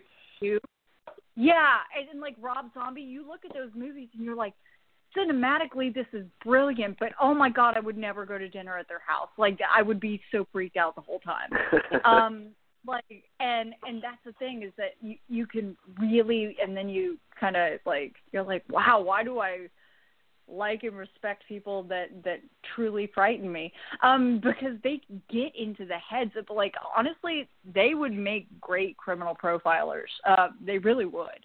Um they have that ability to to mine those darkest depths and and really pull out an amazing product and and, really understand a character um and and you know and is no matter how depraved they are um in that that's kind of scary in and of itself to to have that talent. I'm like, what what is going on in that house? Like, is everybody okay? Do we need to go check on some people? Like get pictures of people with today's newspaper, make sure everybody's alive, because you know it, it got Eli Roth.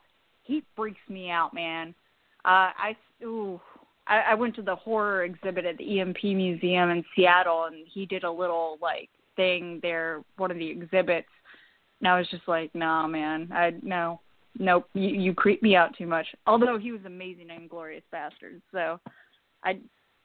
Anyway, yeah, no, I'm, I'm honestly, I could, I think he's gonna just make it a farce. He's, he's gonna make it outrageous, especially if this is his swan song. So That's so weird thinking of it. That it might be possibly a swan song. Nick, uh, how do you feel about all this? Do you, how do you think that that Quentin's going to do it?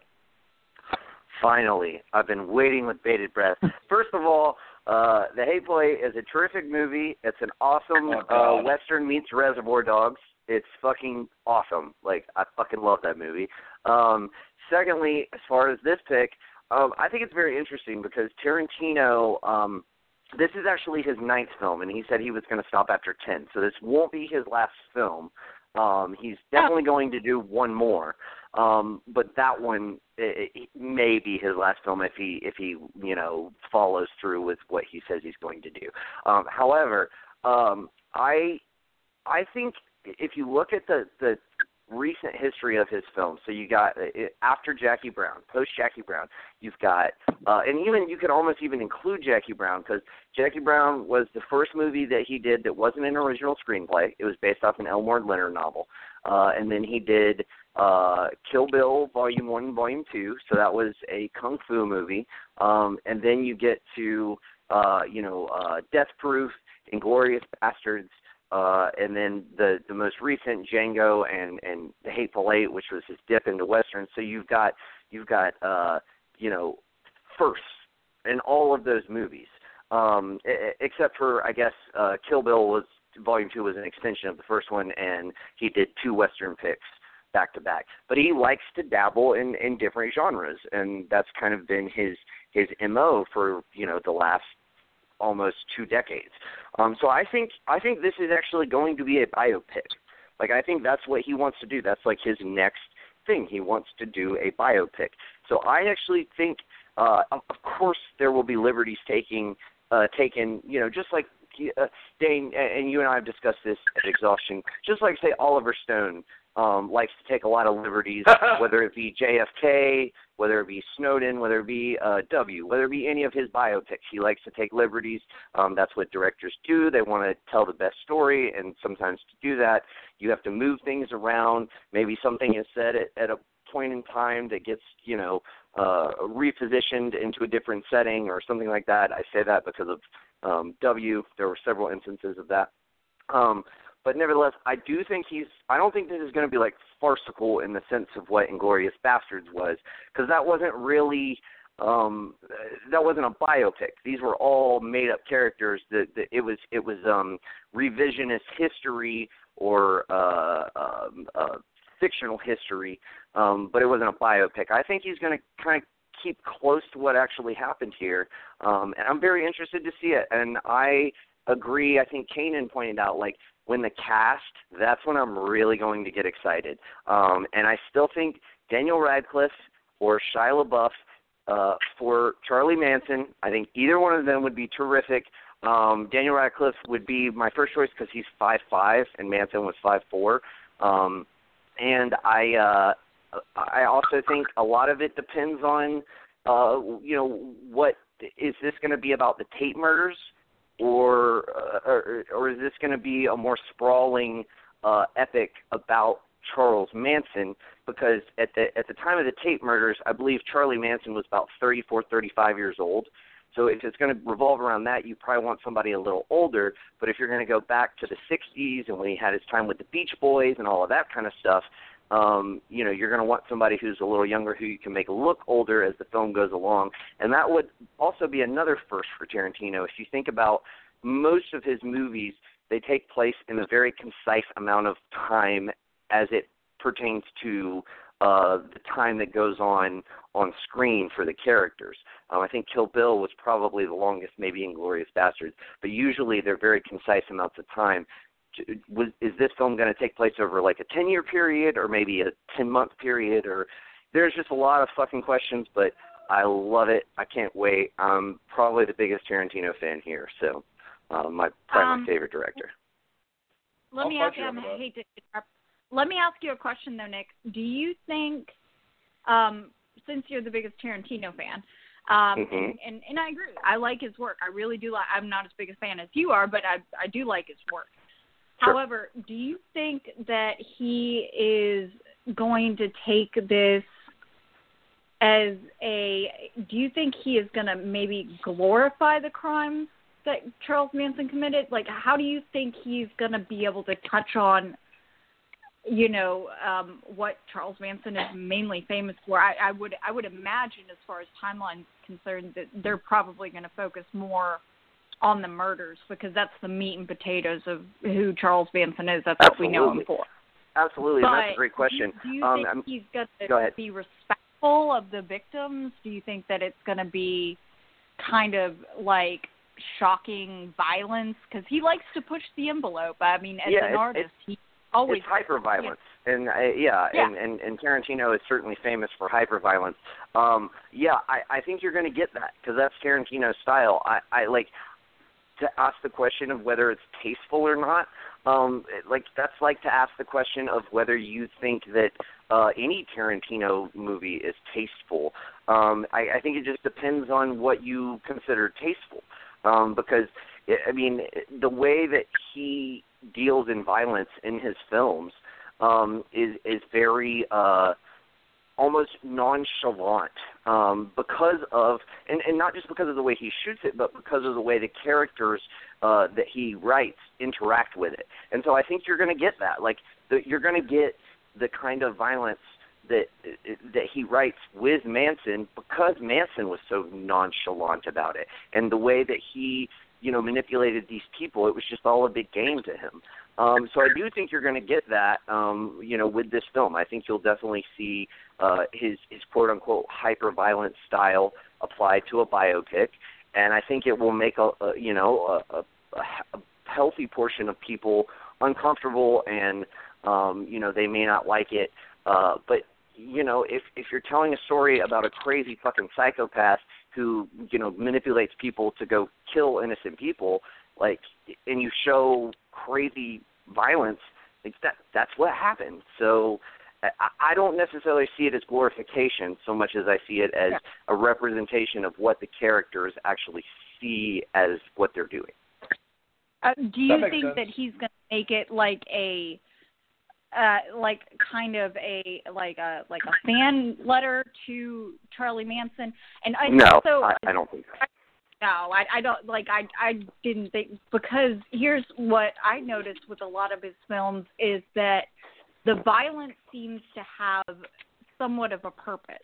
Like Right. with you know with Inglourious Basterds, you know it, that was Hitler. I mean nobody likes Hitler. With Django Unchained, it's slavery and flavors. I mean nobody like his villains are actually villains. You know um with Kill Bill, I mean, she's avenging, you know, um them, you know, killing her, and and you know, and and basically, you know, putting her in a coma. Um, all very justifiable things. Like, so a lot of his violence, while gratuitous and like and like crazy and over the top, which is what he's known for, so that's not so shocking coming from him. What I, I'm trying to say is that that his violence has like a, a purpose, like it has a, a movement and, and going forward, and, and you're like, okay, here's the villain. Here, like like I don't mind seeing this person die on screen. However, the violence here, the victims are innocent. So I mean, Well, and the fact that it's real, yeah, I it, yeah, and, yeah, and I totally has- get it. Like I, I really do. I totally get it. Um, but like I said, I think you're going to get, you know, um, you're going to get a Tarantino movie, one way or the other. It's just going to be based no, on, yeah, a, on no, a true no, story. yeah, no doubt about that. No doubt about All that. All right, let's go No, to no, the uh, next thanks subject. for- You guys, you guys want to talk about some DC stuff? Sounds like a great time. All right, according to production details, um, Screen Rant has learned apparently, guys. First of all, Big Q Screen Rant. I just said that as a source. So take this with a grain of salt. This is something that we've heard, but the story of Wonder Woman 2 will be another historical adventure prior to the modern day DC uh, extended universe set during the 1980s. Uh, the film will send Diana against the forces of the Soviet Union in the closing days of the Cold War. Uh, the production team is expected to remain on board for the sequel, uh, but has not been confirmed. So the same thing for director. Uh, with confirmation that Geoff Johns is developing uh, Wonder, Woman's uh, script along with Jenkins.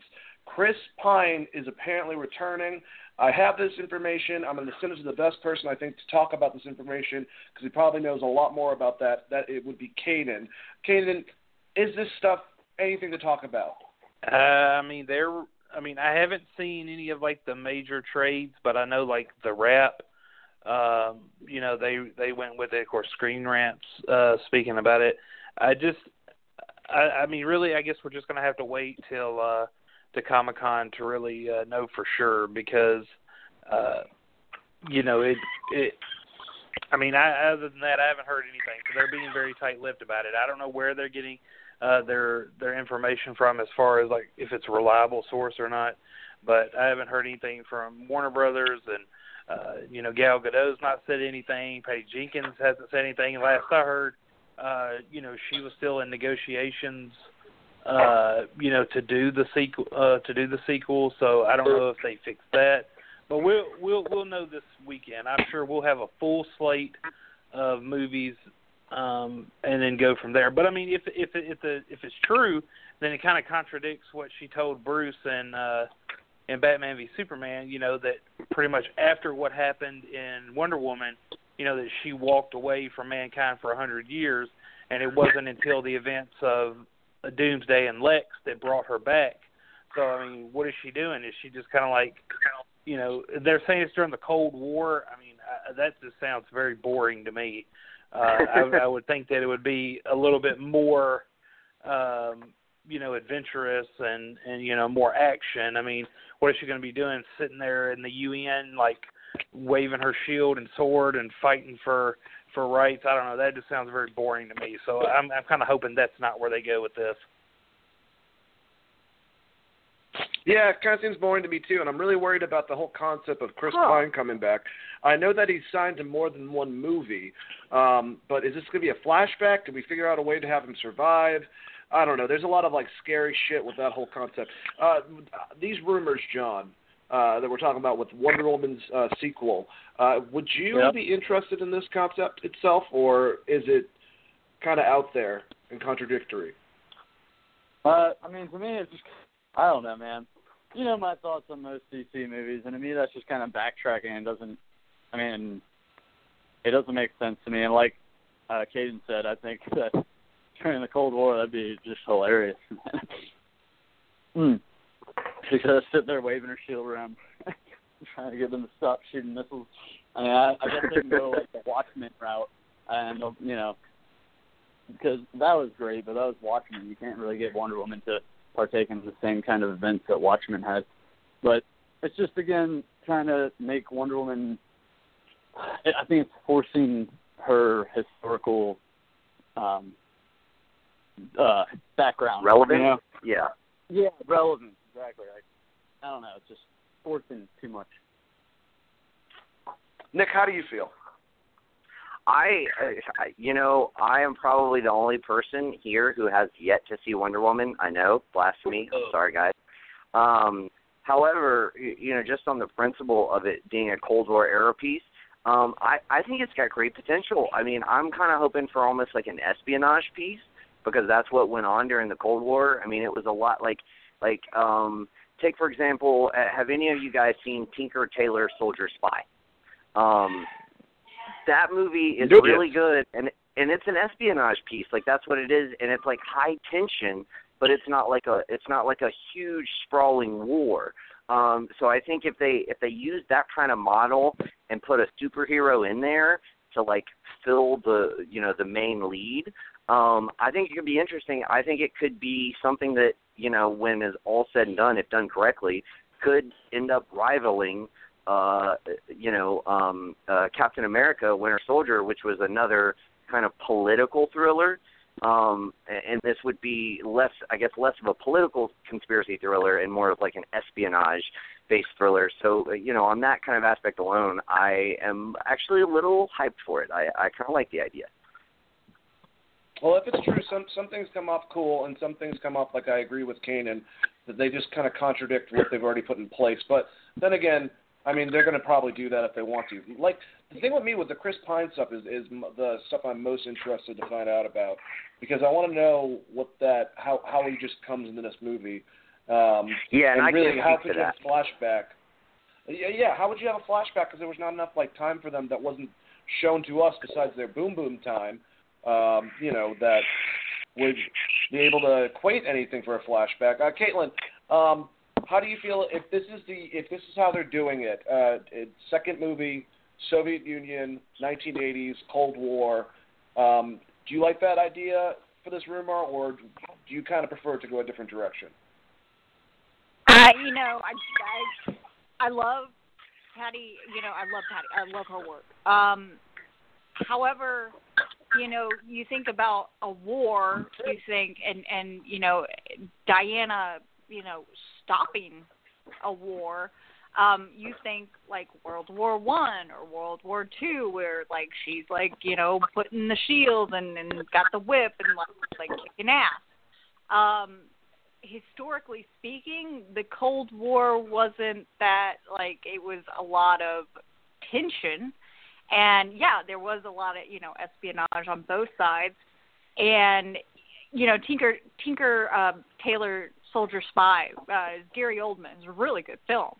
Um, I, I don't know. It, it just doesn't seem like it fits with her, and maybe that's that's kind of what they're gonna highlight is that that's not her arena and she has to kind of navigate through a very different type of war um a war that has you know no out you know outrageous battle scenes a, a war that is uh, you know kind of under under cloak and dagger um and and how she adapts to that and adapts to different forms of war um I, I think that could be really interesting. However, the Chris Pine thing, unless it's a flashback kind of thing, that makes me really nervous because it smacks too much of a Winter Soldier kind of uh, vibe, where Ah. you know, uh, like you know, uh, somebody that she lost in a war.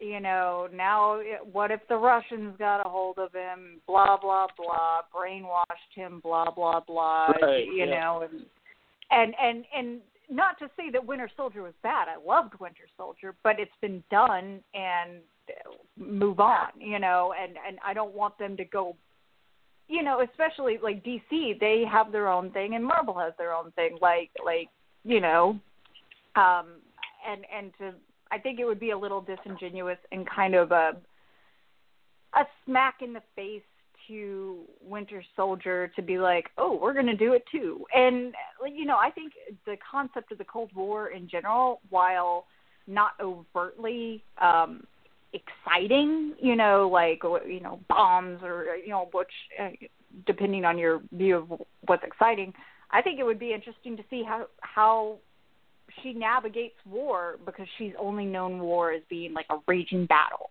And and I think that would be really cool um, to see how she, you know, comes to grips, you know, with humanity and and and their many forms of war and and how they fight with each other and you know, kind of forcing her to because she like that whole okay that whole scene where she's you know getting into traditional you know uh 19th century garb and uh women's garb. And she's like how do you fight in this? And you know and and you know she's like trying to go through that turnstile with a with a um or the revolving door with like a, a shield and a uh sword you know and, and kind of like you you look at it in those terms as maybe it's it's about her trying to fit in with society more and um and then on top of which fitting in for the purpose of spying and espionage and stuff which are not in her wheelhouse because she's like red white and blue here i am bitch i got a sword let's do this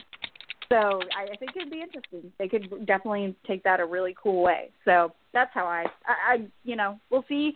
I'm, I'm, I'm nervous about Chris Pine. I'm, I'm very. Sounds like you're about that. cautiously optimistic, though. Yeah, I'm, I'm. I think Cold War could be very cool. I think it could take the character in a whole different direction, in a whole different way. But Chris Pine makes me nervous. Like, make him a flashback. That that whole concept. very- That whole concept. Make him a that's what makes me nervous too. But but having the Soviet Union as a theme, I mean, it could either go one of two ways. I mean, John obviously the the one that we all think about is Watchmen, but I mean also. Uh, what is it, Superman three or four, The Hope for Peace? That was an awful fucking movie involving the Cold War. uh, but one of my favorite ones was actually X Men First Class, and I thought they did a really good job. But it's just been That's done true. so many times as a story point. I kind of wish if they're going to do another war, just do World War II for the next one. I think that you can do a No, lot more and still been done more sense. than the Cold War, though.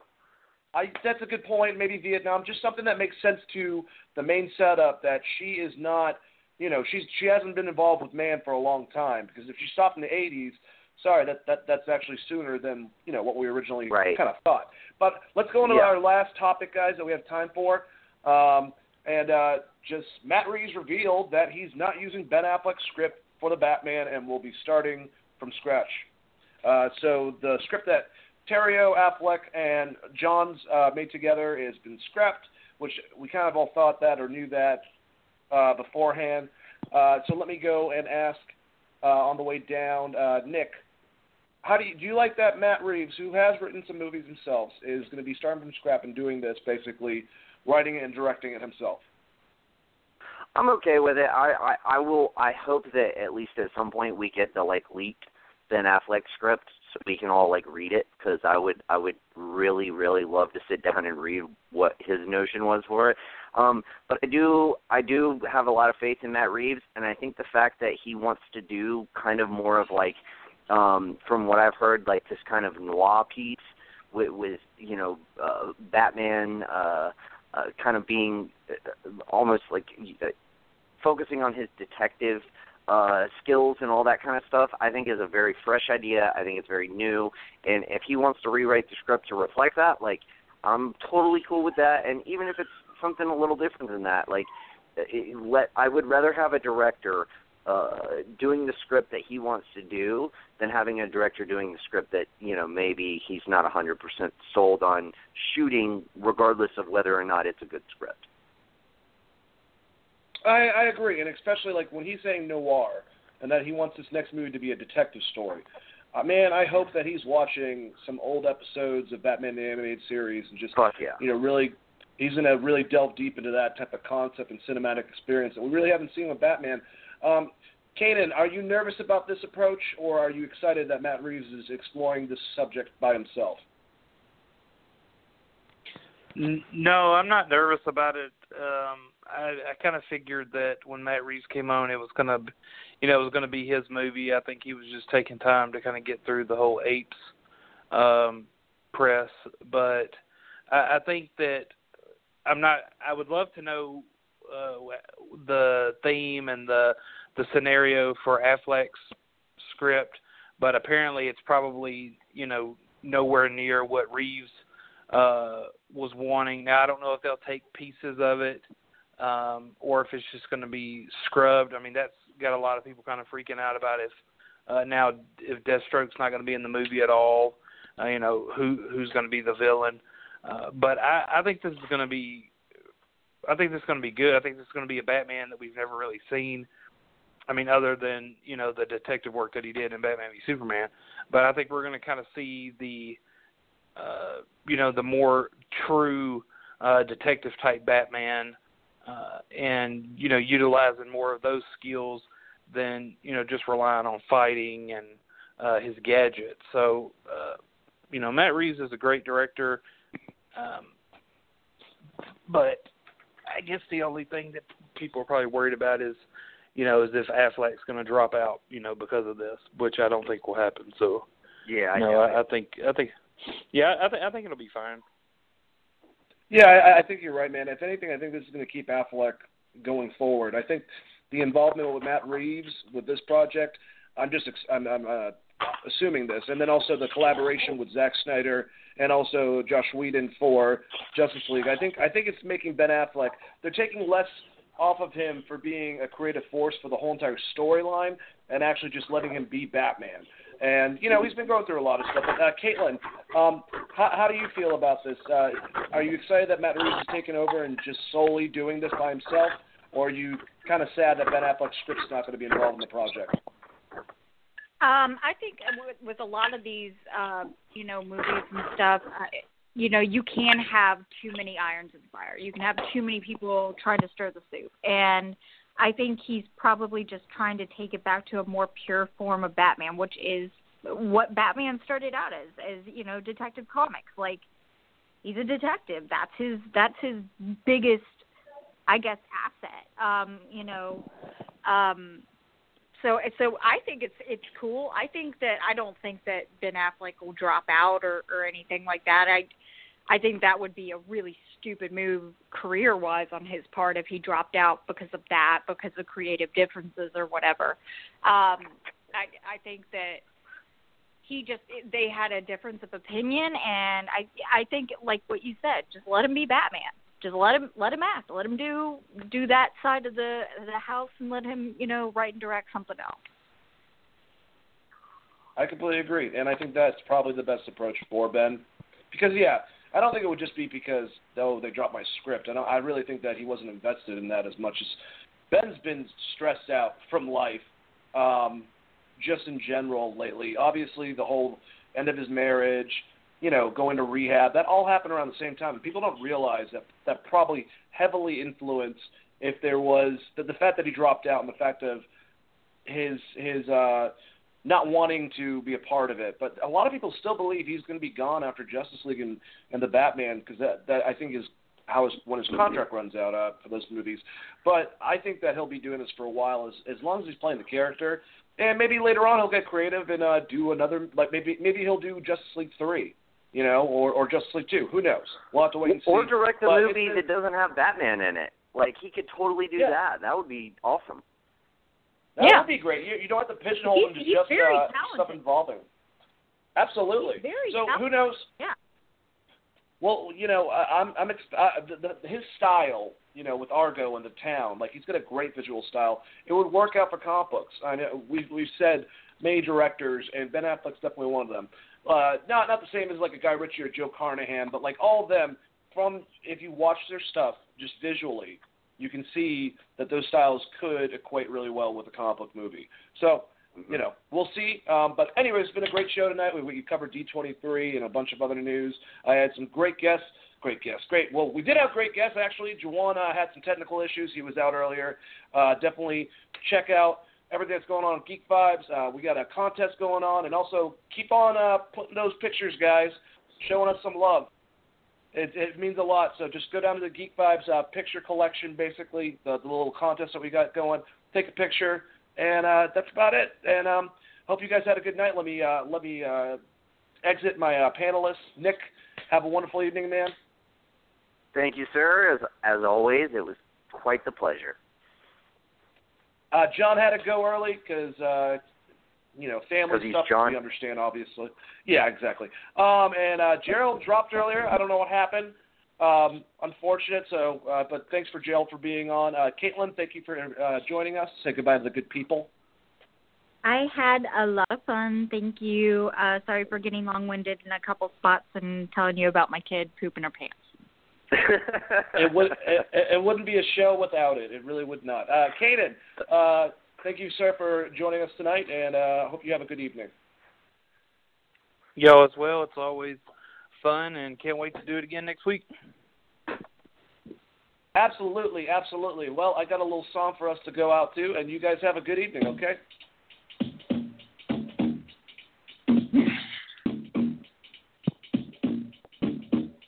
Yeah, Who's Vibes gonna sing This is a story all about how All about how my life got flipped turned upside down, so I'd like to take a minute just sit right there, tell you how I became the prince of a town called Bel Air.